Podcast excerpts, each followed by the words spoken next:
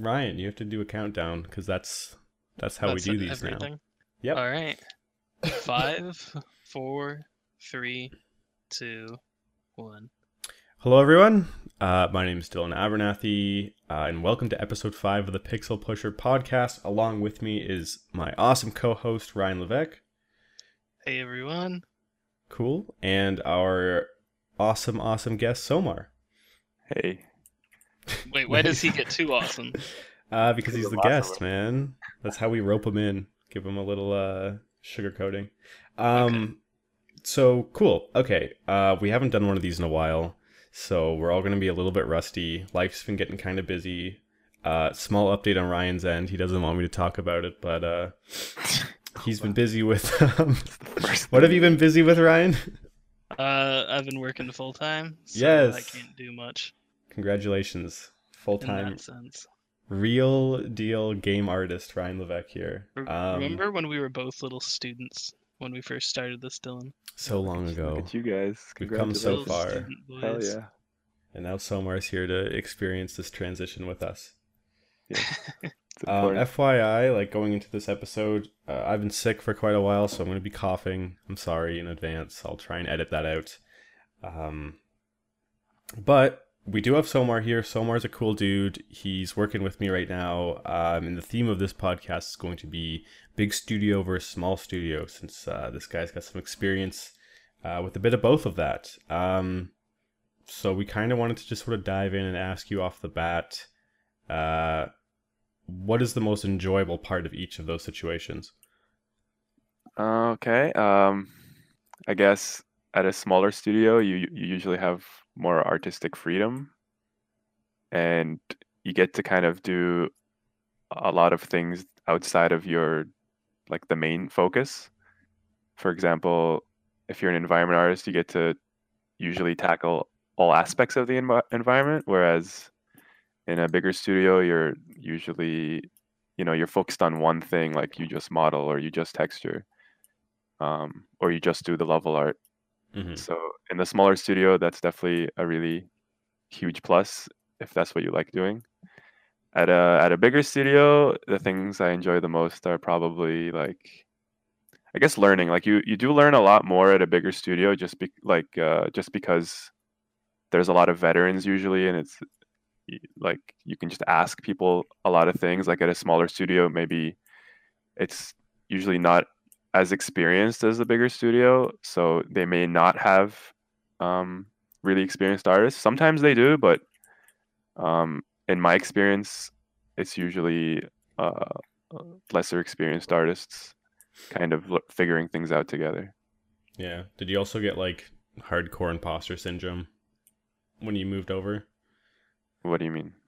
Like, I don't know the best way to describe it. More or less, like you're surrounded by all these like super talented artists, these like senior artists, and you're just like, oh my god, like I don't deserve to be doing the Oh, same yeah, work. feel like, like I still do. I still feel like that. Like I feel like, damn, everyone's so much better than me at this. I know, and then you like step back and you're you're all doing pretty much the same stuff. yeah. more or less. I know what you mean. I'm still like the exact same way. Um, but cool then. Yeah, yeah. So, um, this is kind of a cool setup because Ryan has experience in a smaller-ish studio. I have experience in a bit of a bigger studio, and you have both. Um, so I thought something we could do is kind of break down because a lot of people from the outside immediately gravitate towards, oh, I want to be in a large studio. Oh, I want to work on this big AAA game. But that's totally not the environment for everyone. Um, I was hoping we could kind of break down what sort of environment is best for what people. Like based on our experiences, we should probably be able to outline that pretty well. Like when would a certain type of person jive better in a smaller studio? Would you say? Hmm. At a smaller studio, I guess if you're like, if you're right out of school, it's a little less intimidating to join a smaller studio, just because there's less people you have to deal with, and like, you can kind of form like really good bonds with people, and like I said before, like learn together and things like that. Mhm. Um, like at a bigger studio, it, it gets really intimidating sometimes. And Yeah. luckily, I haven't had this experience, but uh, I, I know some people who have, and it's like trying to make friends at a bigger studio can sometimes be hard. Um, just because there's just so many people and you meet so many people every day, Oh, I and feel that. sometimes you don't you don't interact with a lot of the same people all the time. So Yeah, my uh like my first day was pretty much like I got introduced to like 70 people and I'm just like, uh I don't remember. any- you're like, I don't know "I- anyone's how can I remember all these names? Yeah, My, my first day got introduced to seven people. yeah. yeah. Ryan, so see, like, there's the huge difference already. Like like Oh, you just said. totally. Yeah. Uh, yeah, and I guess Ryan, you have um, like a very similar situation. Like, how was it for you going from school directly to the studio you're at right now? Uh, whenever I first started, like it was like I knew one person. Uh, he was a friend of mine before, Mhm. and so I went in and I expected like, all right, I'm s- stick with him, like talk with him. But literally the first day, like I didn't even have lunch with that man. I had lunch with another coworker. so yeah, it's like just going to school pretty much in terms of like meeting people. You're in the smallish group. Uh, it's as if you're with your classmates, kind of. I still kind of get that vibe. I don't know about you, Somar, but it kind of feels just like a big college where it's like you have your groups, you kind of stick with the same groups, but like Yeah, it definitely somewhat feels like that more so for me at a bigger studio. I would say. Yeah. Like it feels like I'm just going to school and then lunchtime is you know, it's- lunchtime. It's like high. It's like high school. So like Yeah. Uh, a little more uh, for me. It's like it's like more like a college setting than a high school, but okay. Yeah, you don't have to raise your hand to go to the washroom or anything. yeah. Um, but shit, Somar, we totally skipped over your um origin story. Where did you come from, man? What do you do? oh, um, Who is Somar? I I went to college at George Brown and I really wanted to make games. I didn't know what I wanted to do per se. Like I think a lot of people have this mindset of I'm going to be a concept artist because I like drawing. So I'm going to go to a game school. So I did that. I went to school and I realized I actually really like the production side more so like after concept art uh, in the game making pipeline. So I realized I liked modeling and, and texturing things and actually implementing them in the game. So uh, during school, that was my focus. Mhm. Um, after school, it was kind of hard to find like full time jobs and full time employment. So I was bouncing around small contracts, many different studios, and over time, that I guess that accumulated into like three years of experience. and now I'm finally at a bigger studio. So I guess that's my origin. Nice. Nice. Um, so why then? Why games? Why even go to school in the first place for it? Um, well, games because that just I like I couldn't I couldn't see myself doing anything else. Like literally, like that's all I wanted to do since maybe I was five or six years old. Like the first time I ever played a game, I knew right there and then that I wanted to be a part of that uh, creation process. I guess. Mhm. And yeah, like for me, there was just that was just the one path. There was no other way. There's no other occupation for me that I can be interested in really. So I'm the kind of guy that like if I set a goal for myself, I try my best to accomplish it. So um yeah, so I had that in my mind and that's all I wanted to do. So that's the reason for games. And the reason I went to school is because I was really like I had no idea. I just knew I wanted to make games, but I had no idea how they're made or what the process was. So I thought going to school would be a good idea to learn. And Yeah. uh yeah. I honestly, I had the same thing. Like, I went into school. I'm like, oh, I want to be a game designer. I want to like be the brains behind making that stuff. Like all that kind of stuff. But then I like started 3D modeling and like texturing, and I'm like, hey, I kind of like this stuff.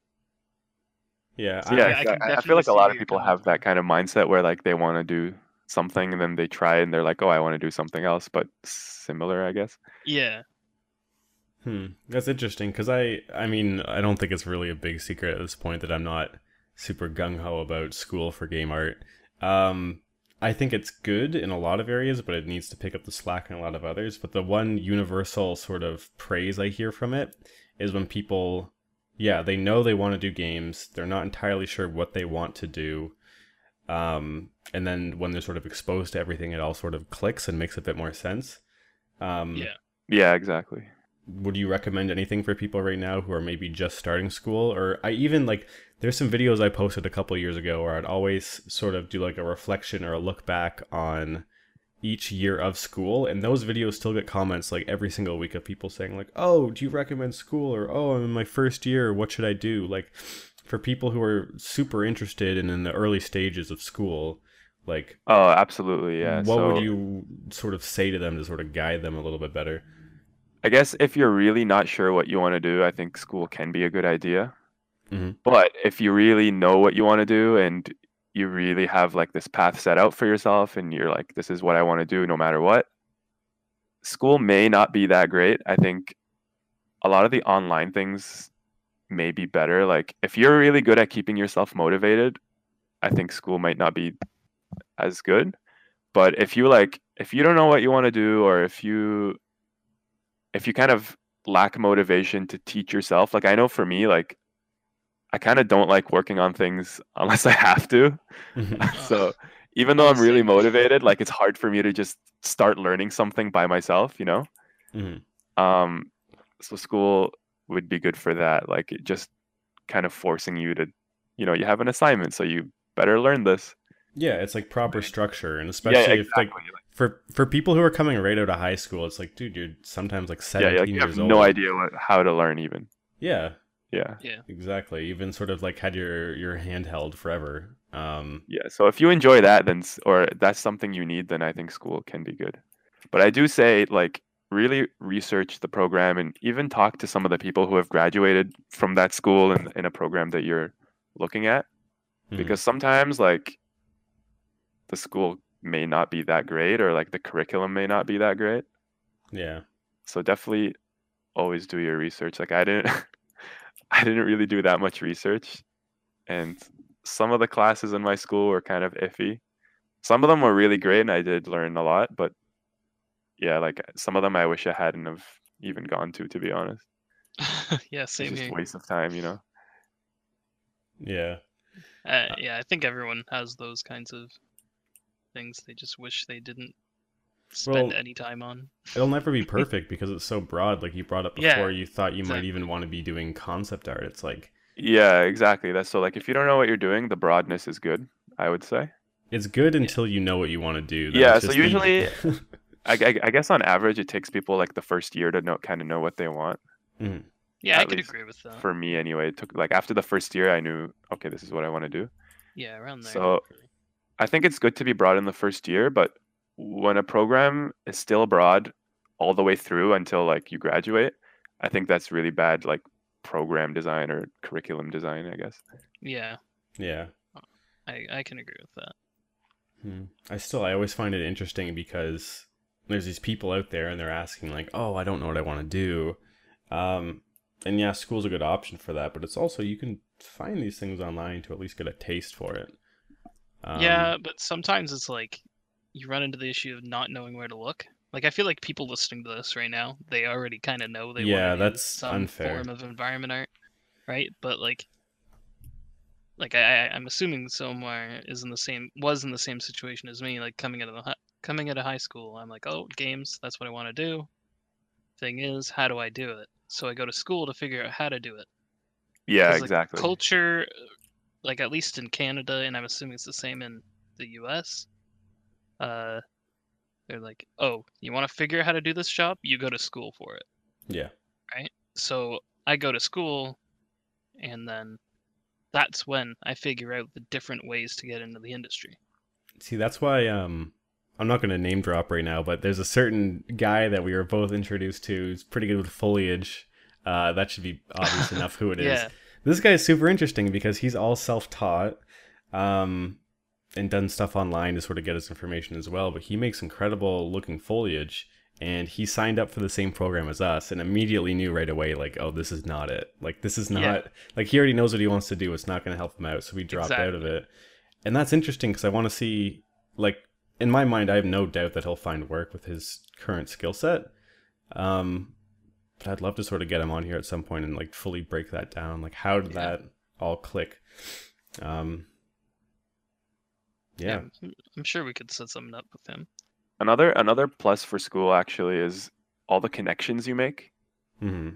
Like, for example, some of the people that work with us uh, right now, Dylan, um, they the reason they have that job is because they knew people who already worked there, or like uh, one of the professors at their school also worked there. hmm So like making connections at school is a lot easier than if you're you know learning at home by yourself.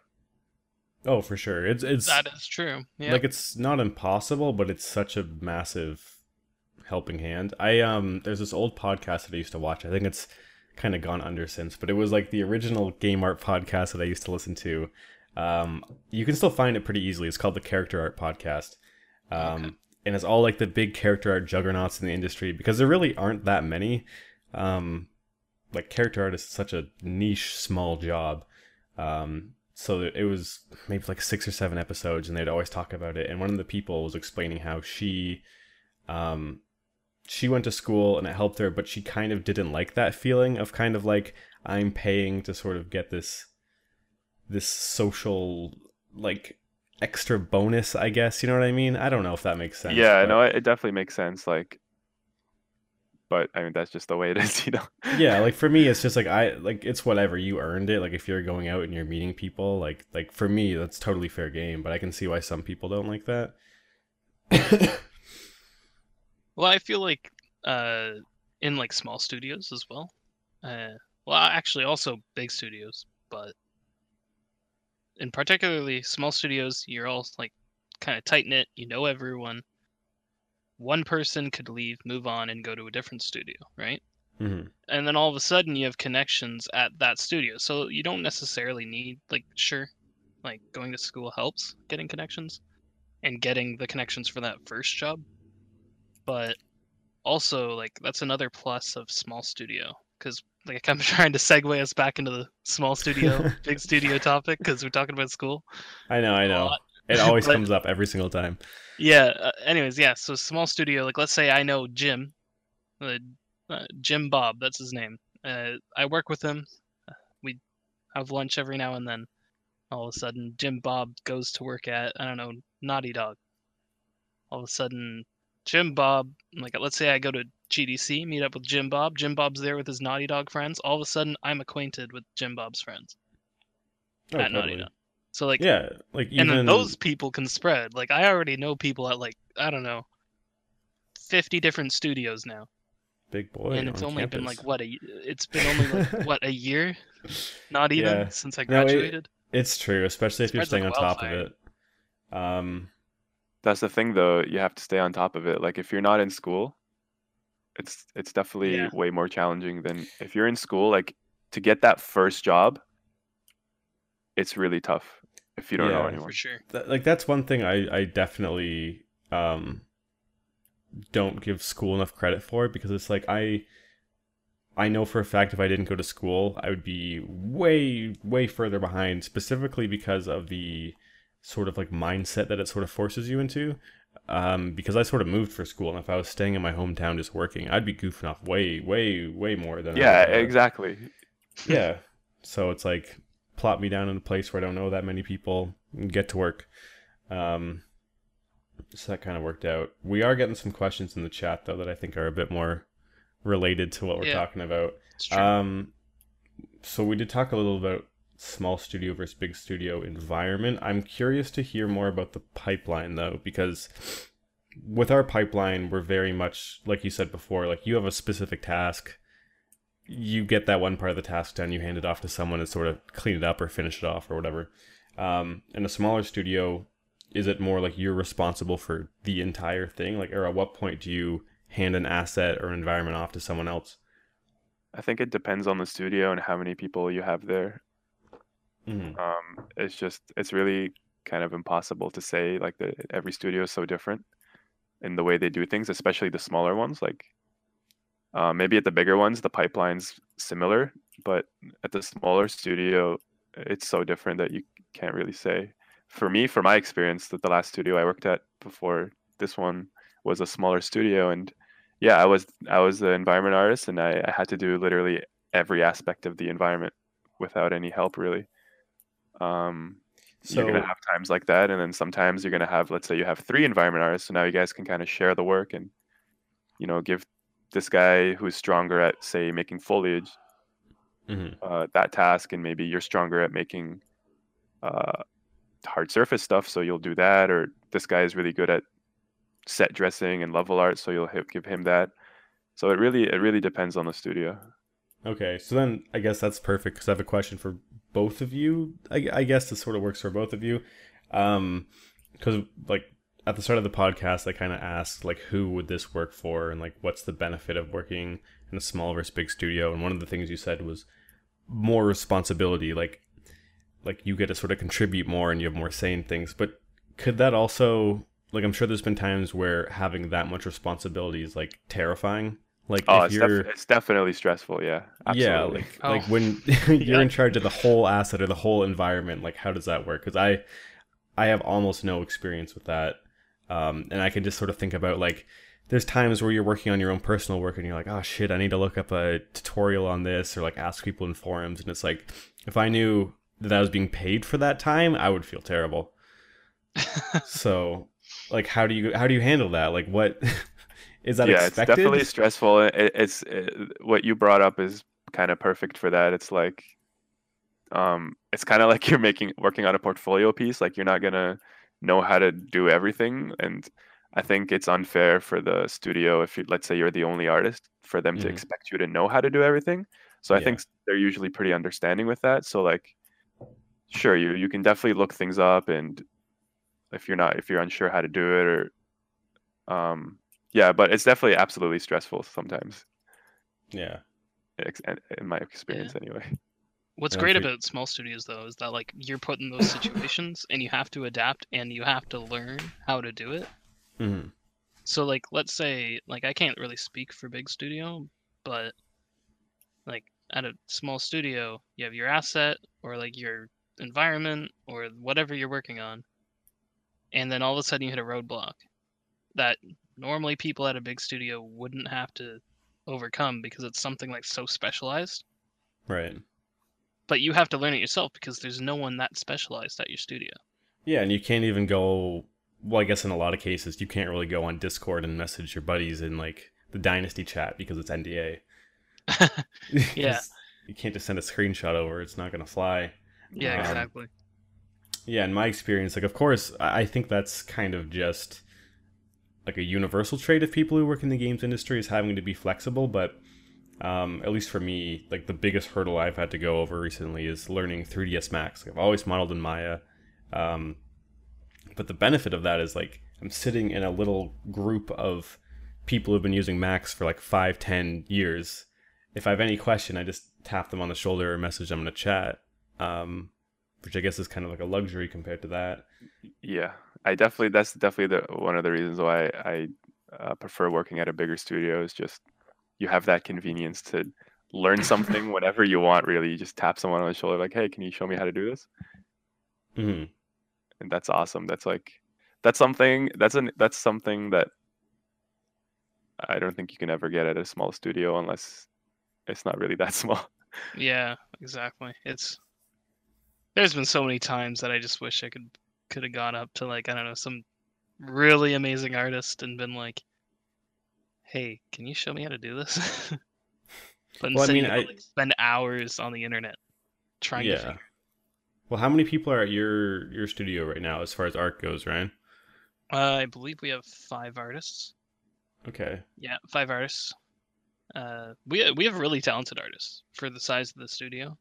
hmm but obviously no one's the best artist.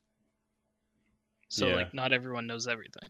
And so there's also- always things that are like i am not able to figure out from my coworkers.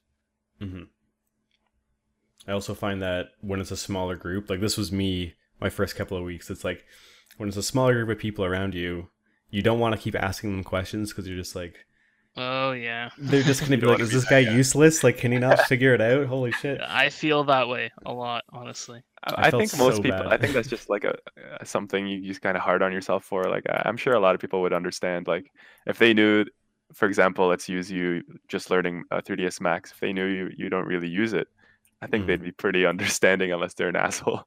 Oh, I know, but even I mean like my first week or two where it's like I didn't know like anything and there's some things like like say well at this point you guys are all familiar with your workload uh, like how you submit things and all of that but a lot of these systems are like tailor made or hyper specific to the workflow you do Yeah. but if you use them day in and day out you don't realize how how alien that can be to people on the outside so I was like asking questions like every 10 minutes I'm just like I feel so bad for the people yeah. around me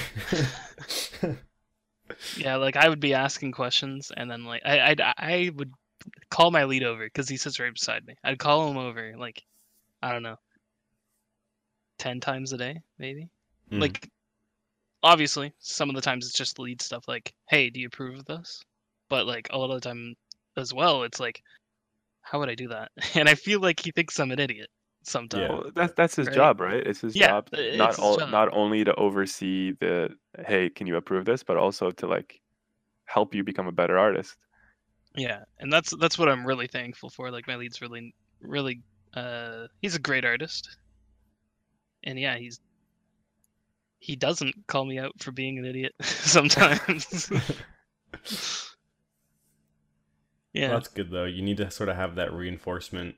Um, if it's not going to be from like a larger community of people around you telling you to sort of like improve this or that, at least having one solid lead is is good. I guess Yeah, it all kind of boils down to like if you're in a smaller studio, each person's role packs way more of a punch. So you sort of it's it's almost odd in the sense where it's like you have to be more qualified, um, because you're taking on so much more responsibility.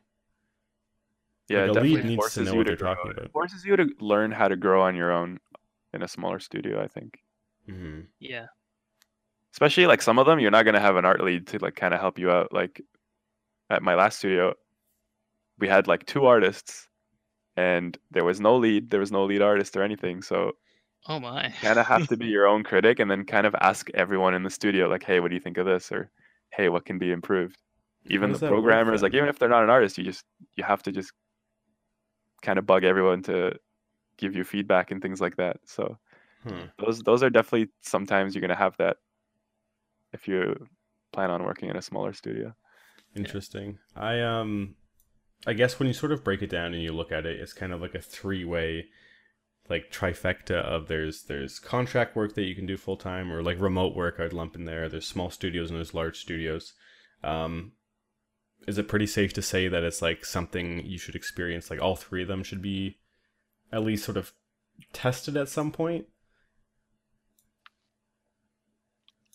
Does that Sorry, make what? What- what- Not really.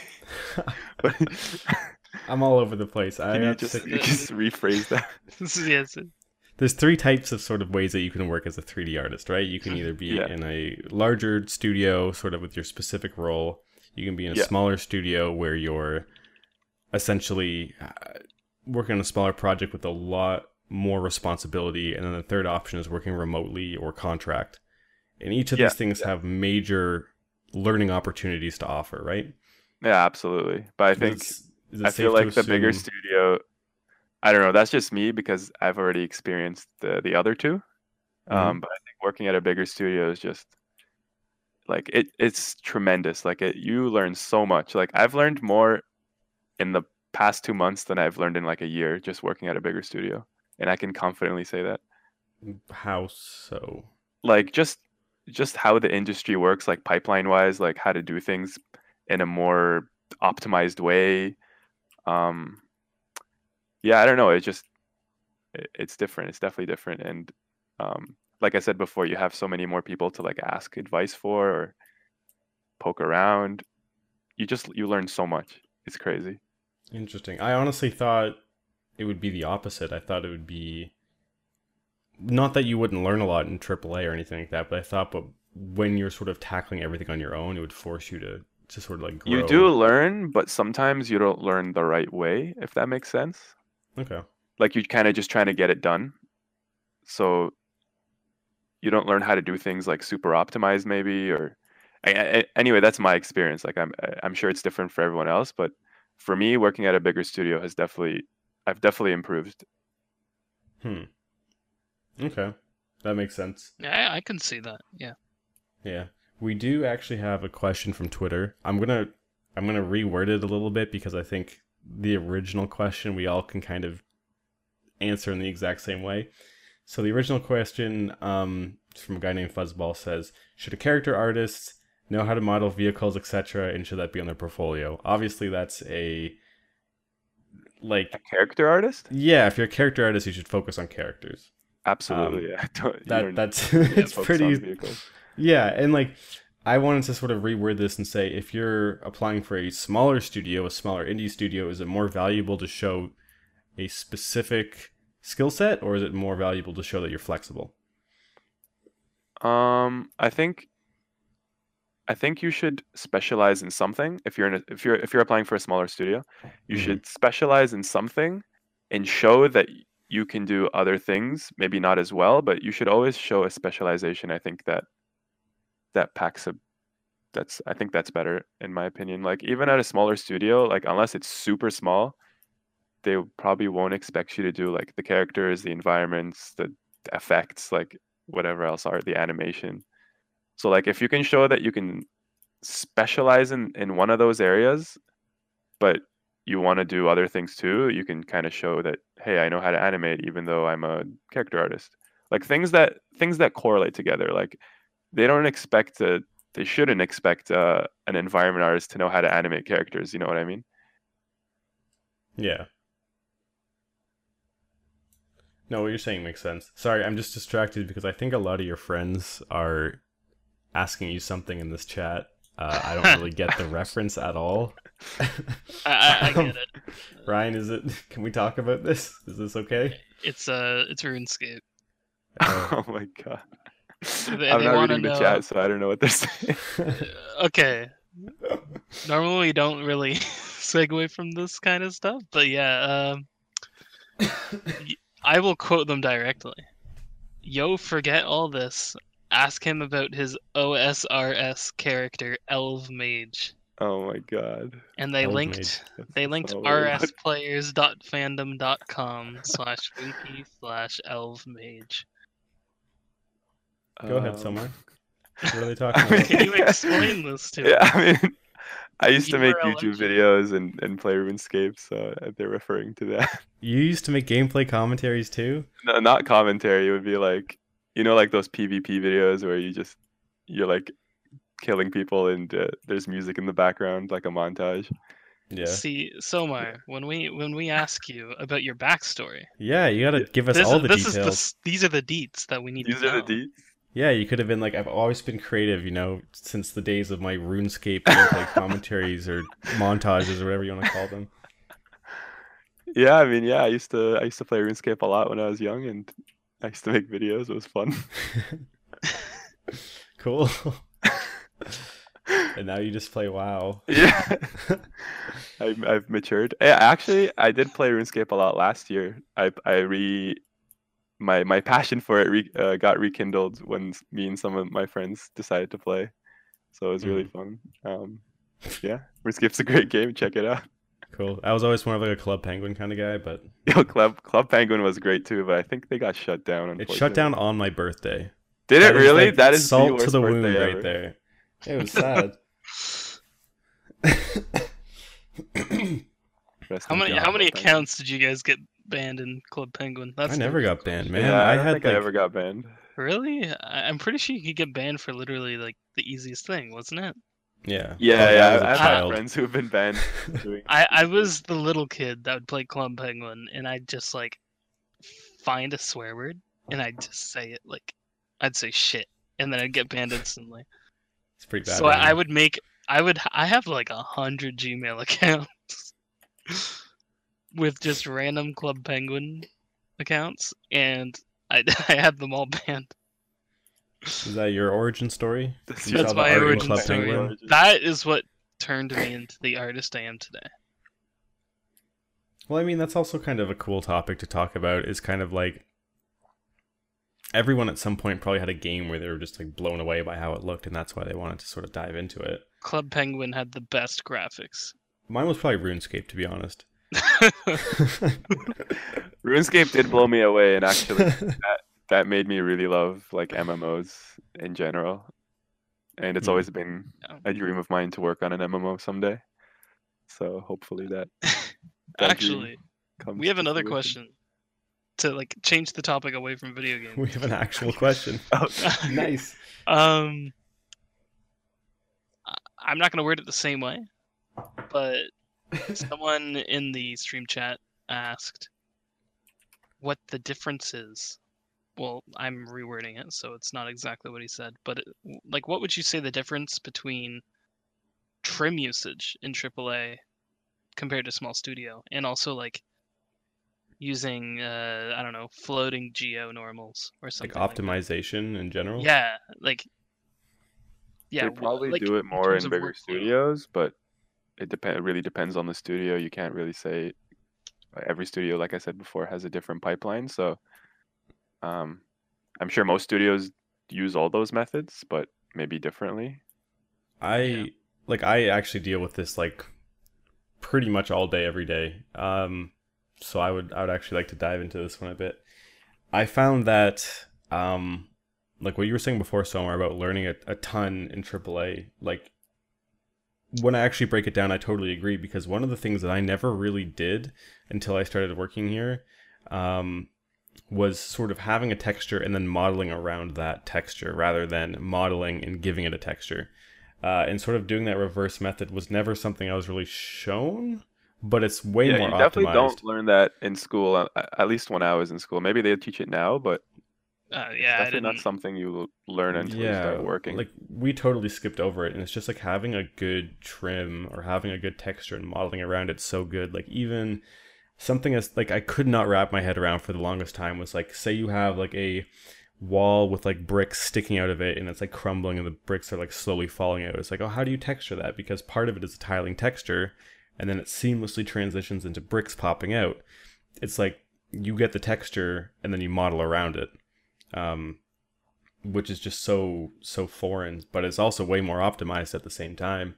So Yeah, in AAA, it is it's like the only way it can function is if it's it's like hyper optimized.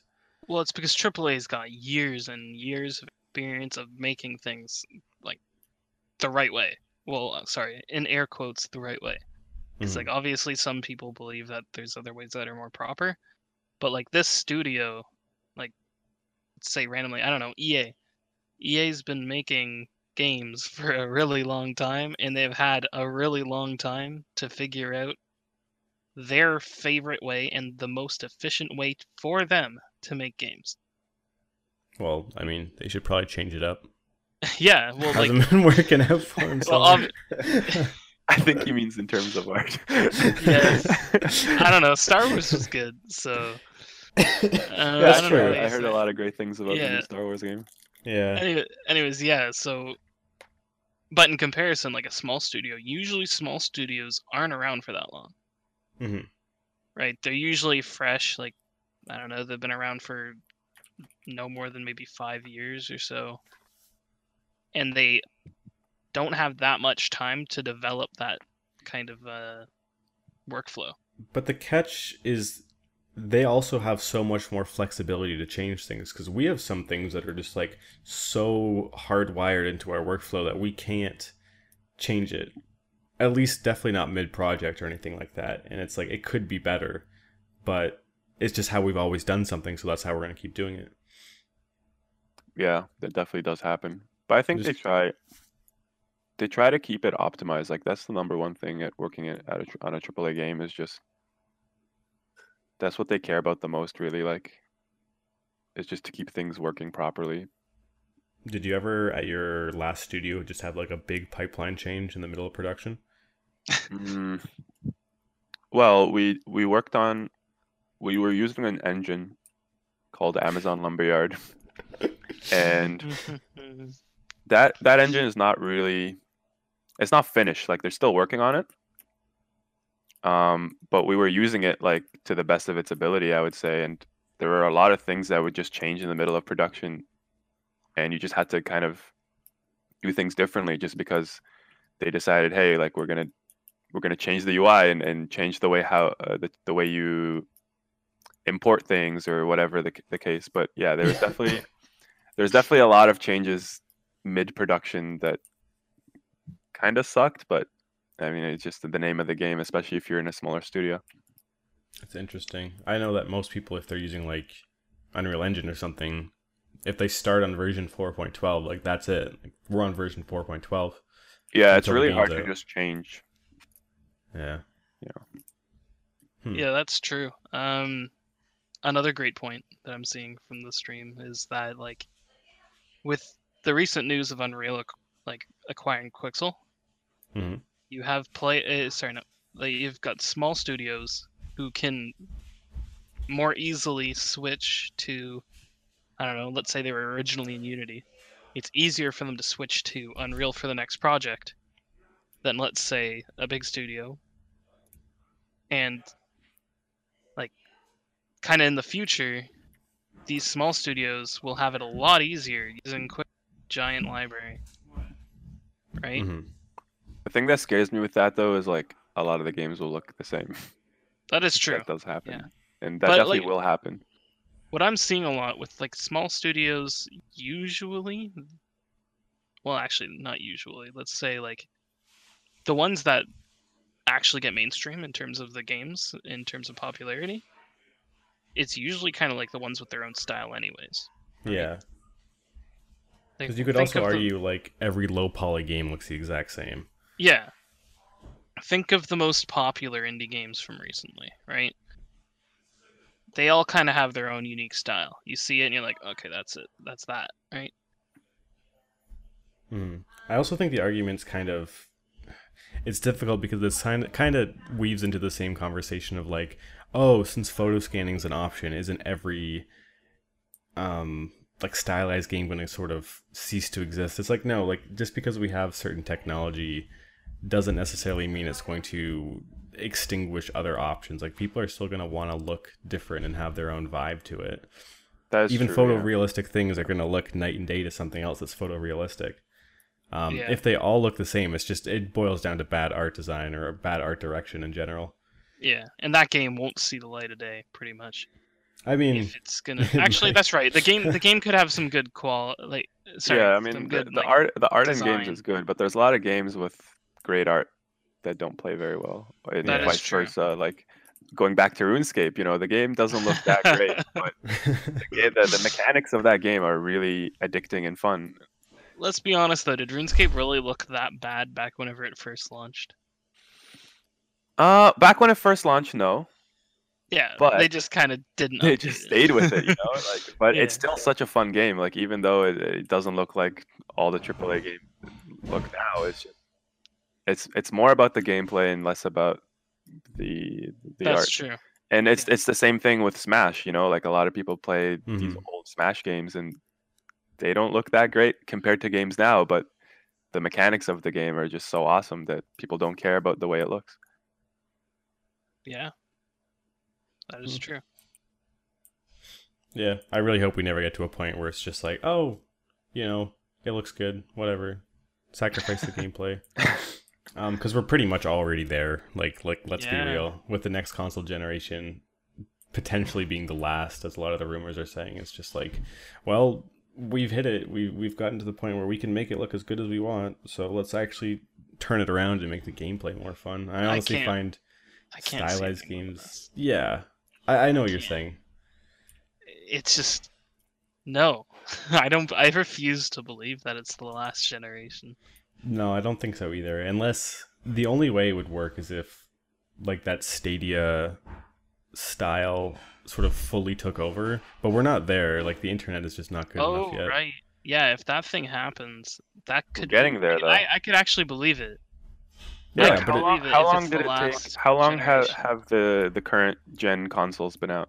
almost eight years, I think, seven or eight. Yeah, so let's say they release the next gen and it lasts eight years. I think after that we'll probably have Internet will be good. internet. yeah, internet will be better, and I think It's hard to say because we already have good internet. It's just that it's just not available to everyone. yeah, Yeah. and it's too expensive. It's just But like you know, in eight years, you never know. that's can true. I honestly think I wouldn't be so, like this sort of push for games could potentially even be enough to sort of like push that over the edge. Yeah. Um, but it's hard to say. Who knows?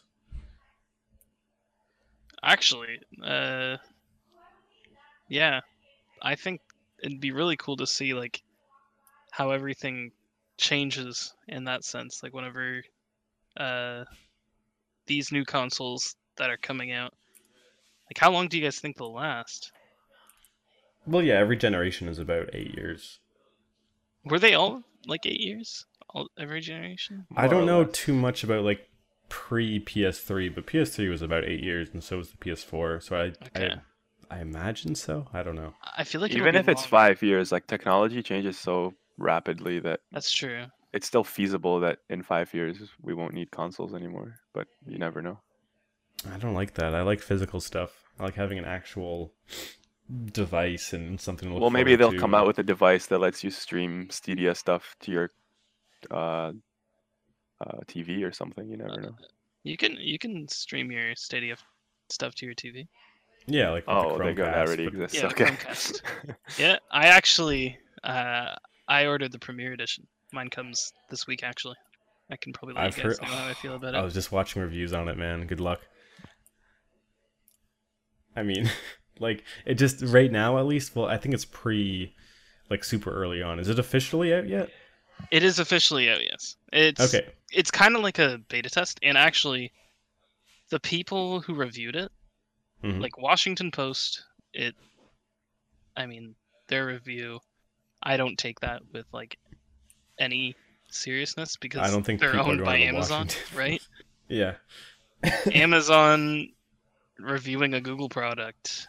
Well, Amazon's working on their own sort of solution to that yeah, as well, also that, right? Yeah.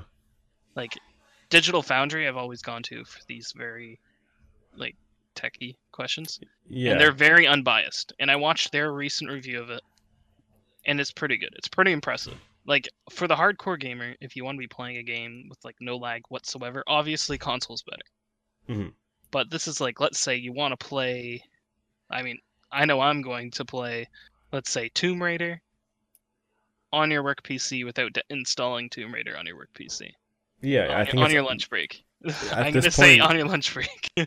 Yeah. That's they pull it out during production or something. But yeah, At Like, this point, it's Google Chrome. It's only viable for um single player experiences. and also No like one- recently, people have been saying that there's like they've been playing Destiny, and there have everyone I've spoken to that has it, they've Mhm. had little to no issues. That's weird because I like this morning I watched GameRanx. Like they're they're sort of like my go-to review people, and they were saying like they tested it on a bunch of different Wi-Fi speeds and like it was just so inconsistent. Yeah, it's maybe they did it because I heard uh, like a lot of the reviews before release, they were Mhm. garbage. But ever all the people that have reviewed after release, they're saying it's good. So maybe like something changed in the in between those times because release was I think Monday. Yeah, I like I want it to be good. I hope it's good. Yeah. If we could push towards that, and I don't have to buy a new graphics card every couple years, you know, yeah, that'd be nice. and and also have to like upgrade your storage or like remove games that you don't want to remove from your library. Yeah, I also think it is just kind of scary in general though because it's not going to cover everything. There's still going to be exclusives on certain consoles, and then it's like there's already so many things to subscribe to, and it's for just, sure. It's, it's too much, man. Nintendo's never going to jump onto that. They don't know how online even works. How am I going to play Pokemon or Smash Bros or whatever? You know what I mean? So it's Yeah. like that. That's always going to be held back, and then if the other consoles do it, they're going to have their own exclusive stuff going on. And then there's Netflix and Crunchyroll and Disney Plus, and uh, like there's just too much stuff to subscribe to, man. yeah. Yeah. Anyways, we're kind of getting a bit off topic when it comes to like. I love Can't- being can't off be topic. helped, Like I love helped. having these conversations, but yeah. this is a game art discussion. Exactly. Somar. Um, yes. Tell us about game art. Uh, okay, you make games and you make them look pretty. And yeah, that's game. Art. Is that what you do, Somar? Do you make games look pretty? Is that is that what your Yes. job is? That It's is what I do. debatable, That is honestly. my job. Yeah. Actually, I, I see a good question. Uh, what happens to the employees after production is done for a game in small studio versus a big Ooh, studio? That's actually a really good That's question. yeah, that's a hard hitting one. I guess it depends what happens to the game. For a smaller studio, like that's your livelihood, right? Yeah. But at Yeah. a bigger studio, there's a little more leeway, unless that studio is going broke, and then there'll there'll probably be layoffs. But if you're in a studio that doesn't usually lay people off, I guess you just work on the next project. That's true. Like at our company now, like they're really the reason people really like it is because they cycle people in like in and out. Like there's always work to be done because there's so many projects to go through. Yeah, Um, but at a small studio, it it's fuzzy because it's different for every country as well. Like I know in Canada, like there's enough um, public funding from the government that can keep you afloat. Yeah. Um, and I was just reading in Germany as well. Apparently, they're doing like a- several tens of millions of dollars funneled into um, specifically game art, not even just art, or not game art, but the gaming industry rather than just the art industry. So it's like some countries, like if you're a new studio, like they'll take care of you. Um, but it's definitely way riskier than if you're in a larger studio. Yeah, that's for sure. Yeah, it's a good question though.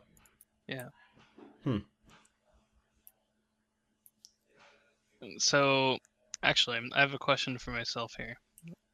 Uh, so we know you've been to a few different studios, right? Yeah. Is there a specific studio, uh, like transition between one studio that was like difficult for you? let's say, honestly, let's say from studio one to two, or like was it difficult, or like it depends. I think the the thing, the worst thing about that is just, um, like if you have to move. Like for example, my previous studio, I had to move to another city, and then when I got this job, I had to move back to Toronto. So it's like, I guess that's the hardest part is just moving city to city. Yeah. Uh, I guess another thing is just getting, uh, getting used to the pipeline of this new studio. Like, you know, I'm doing things that I hadn't done before, or uh, I'm doing things in a way that I hadn't done them before, and that you know that usually takes some time to get used to it. So I guess that's the hardest part of transitioning. I would say. there was Hmm. no like different, like vastly different cultures that you had to adjust to, or Um, yeah, but I feel like I mean for me anyway, it's not it's not hard to get adjusted to some cultures. Like in my experience, it's just don't be an asshole and you'll be okay. Yeah, well, when you first came in, I, all I could think about was like, damn, this guy adjusted way faster than I did. Dylan, it's because he's not an asshole. That's true. That's so true. He, he, he just No, said that's it not what I meant, but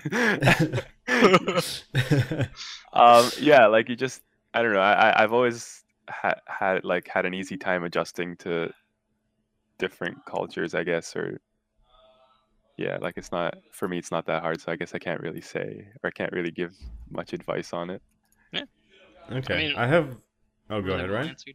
No, I was just gonna say that was a good answer. Okay, I was just gonna say I kind of have one oh you got a new follower, nice. I um had a question, and then I think we'd probably start to wind this down a little bit.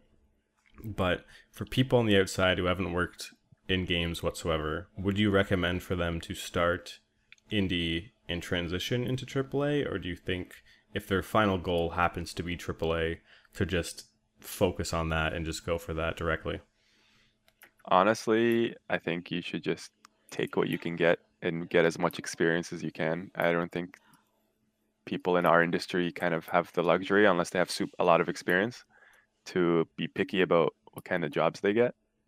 Mm-hmm. Um, I think it's it's it's a smart move to, um, you know, have a studio in your mind that you really want to work at and kind of tailor your your portfolio to that. But if you if you get a job at another studio that is not that studio, I think you should get it or take it rather.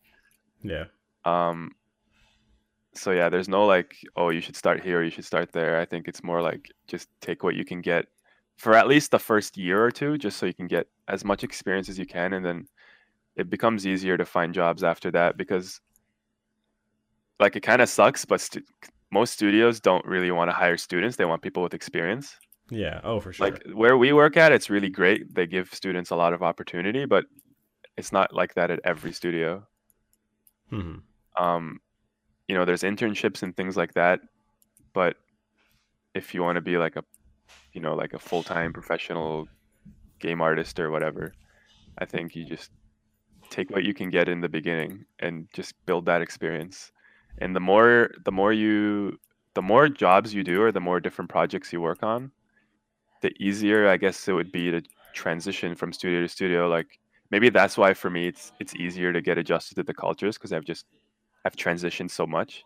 hmm Um, and it also builds your social skills, which is a huge part of working in games. Like uh, you you don't really learn that in school, right? Like you don't they don't really yeah. there's no class about how to how to be at, a s at like how to be a professional or how to you know when is a good time to make a joke or whatever but Oh, totally. those like, are those are soft the things you learn like i've worked i don't want to be an asshole but i've worked with a lot of people who just don't have any social skills Yeah.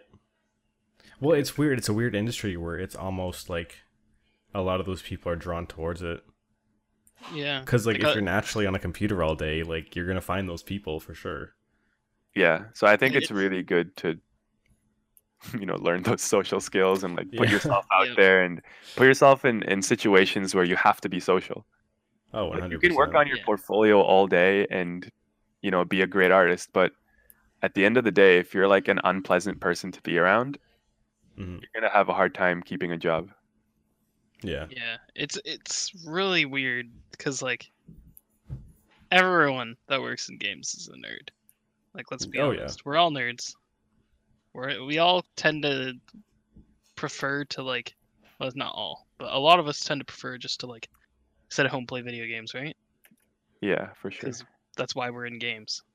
Mhm. But at the end of the day, you have to like it's one of the most social jobs you can oh absolutely Right? it- Like- I, I feel Yeah. like it's one yeah it's definitely like up there in the top social jobs like you have to really put yourself out there especially Well, to just even get a job Yeah, and even like for our pipelines specifically, like we're both in the middle of things. We're handing it off, we're getting stuff from other people, and there's no right or wrong answer to anything. So it's like, how do you get Yeah. people on both ends of the pipeline to be as happy as possible when there's no like black or white correct way to do things? It's uh, you definitely need to have yeah, work. you exactly. You need some sort of social skills. Um, those soft skills are definitely something that need to be a bit more highlighted for sure. they're huge yeah they're really huge Hmm. So yeah, get out of here, nerds. skedaddle Okay to be a quads. and it's I okay was actually be, you know quiet but it's not okay to be an asshole oh totally. I, I'm just joking around. Like I'm pretty awkward like a lot of the time, and definitely prefer to stay on the computer when I can. But I was just memeing um yesterday because we're doing a secret Santa between a couple of like people um on our floor at work. And I drew out of a hat someone's name. Like I've I've never even heard of the guy. I've never met him before, but I can just like have a loose try to get to idea you know yeah, I'm like I have a loose idea as to what they're like. They probably like video games and they probably like stuff to do with computers. I don't know. Like there's definitely some overlapping traits. Yeah. There's a lot of stuff social. going on outside. I social, think you can hear it. it's good to make friends Yep. Hmm. All right, man. Does anyone else have anything to add last minute? We're just about to hit one hour. Oh yeah. Wow. All these uh podcasts always feel like they're going a lot shorter than you'd think. I know. right? Oh, it feels like 20 Uh, minutes. This felt pretty pretty fast to be honest. Yeah, it's almost as if like It's almost don't as know. if we're having fun. yeah, it's Whoa. almost it's almost as if we're using our social skills. Ah, see, there you Whoa. go. Huh? Comes around full circle. cool. All right. Well, I guess if uh, no one else has any last minute questions in the chat, like I know I see one from Mo asking if small studios use Houdini. Um, I'm gonna guess that your It studio really wasn't depends. using It really depends. Yeah, m- mine Yeah, probably doesn't even know what Houdini is. Let's be honest. exactly. It, it's, it's super specific to the project. Um, Yeah. But who knows? Maybe in the future it's gonna be more Yeah, maybe. common. I don't. I don't know. It totally depends on what you're doing. That's such a broad question. Yeah. Um, but yeah, if if we're wrapping things up, then uh, thanks to both you guys for sitting down and chatting. Uh, thanks for everyone in the stream for coming to talk. Um, if you're watching on YouTube or Spotify or any of that stuff, thanks for tuning in. Um, you can always leave a comment on the YouTube channel or tweet me or any questions like that. Uh, we'll love to go over them. Yeah, you can definitely tune into the stream because today we had a lot of people asking questions in the stream chat, and I'm sure you guys heard. Oh yeah, blah blah from the stream has a question. We said that a lot today. It's, Lots of RuneScape. Yeah. If you want, if you have a question for a specific guest that we have, we usually announce our guests ahead of time. If you have a question for that guest, make sure to tune in for the stream, and we'll get your question in there. As long as it's not like a bad question, obviously. Yeah. cool. But yeah, But anyways, yeah. thanks everyone for tuning in. Um, Any shoutouts there, uh, Somar? Uh, I just like to shout out uh, the Pixel Pusher podcast. It's pretty great. Well, Thanks, thanks. Nice. man. My my That's- boy Tie Dye over here has a cool channel where he makes tutorials and teaches you things. Just definitely check that out. Smash Never heard of like him. I should check. I should check him out. Smash that like button. yeah, I guess right now I I don't really have any shout outs just because I'm I'm so You don't wanna busy and, thank your like, I mom? don't- Oh yeah, thanks mom. Actually my mom has been super supportive through uh working in this industry. You know, sometimes it's hard to find work, but uh, That's true. It's great. Yeah. so no, Mom. no parents really want to hear. I'm gonna work in video games Yeah. and art. Oof. Yep. Two least stable jobs. Yeah. But Thank No, you, that's good. Somar's mom. Thanks so much, mom. And on that note, we're gonna end off episode five. Thank you guys for tuning in, and we'll catch you uh, whenever the next one's out. Shouldn't be as long as the last break, so cool. Bye. Bye, everyone. See ya.